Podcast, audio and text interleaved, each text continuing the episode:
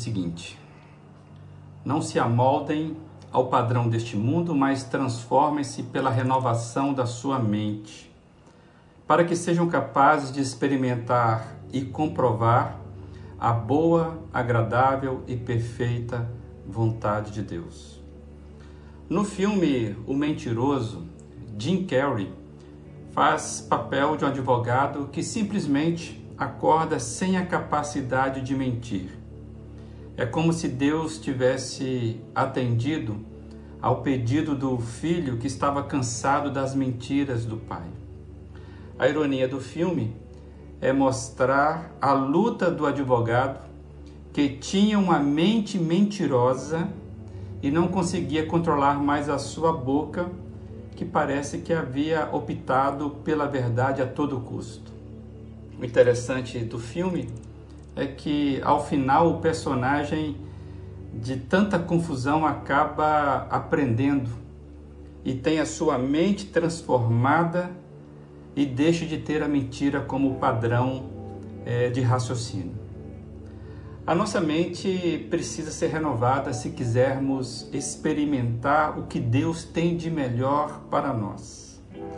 Enquanto não transformarmos o nosso padrão de pensamento, enquanto nos alimentarmos do mesmo modo de pensar da lógica comum, enquanto encaixarmos os nossos pensamentos e as soluções conceituais forem semelhantes ao senso comum, não vamos ter ambiência interna emocional para recebermos, experimentarmos e mesmo assim sermos a comprovação em nossa própria vida da plena vontade de Deus para nós.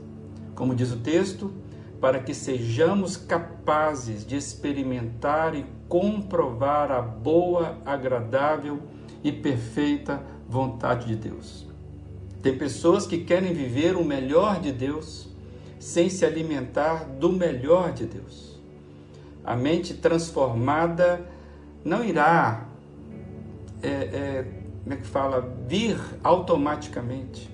A mente transformada, ela não virá consumindo o mesmo tipo de alimentação, o mesmo tipo de desejo, o mesmo tipo de padrão que são ofertadas para o consumo da massa.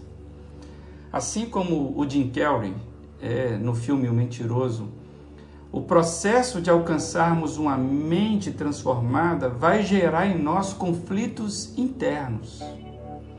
Mas, diferentemente do filme, isso não vai acontecer da noite para o dia.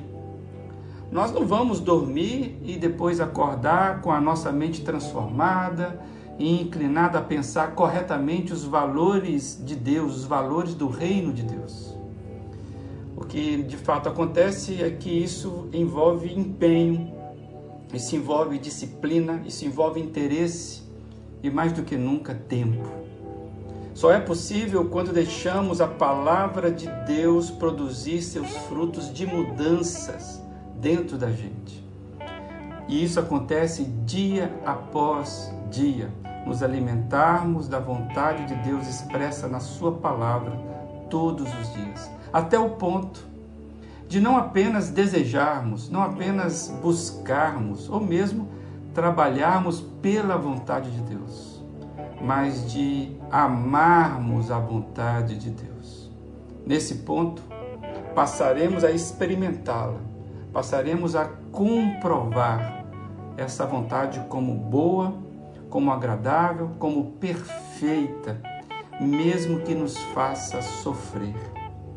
O texto nos alerta: não se amoldem ao padrão deste mundo, mas transformem-se pela renovação da sua mente, para que sejam capazes de experimentar e comprovar a boa, agradável e perfeita vontade de Deus.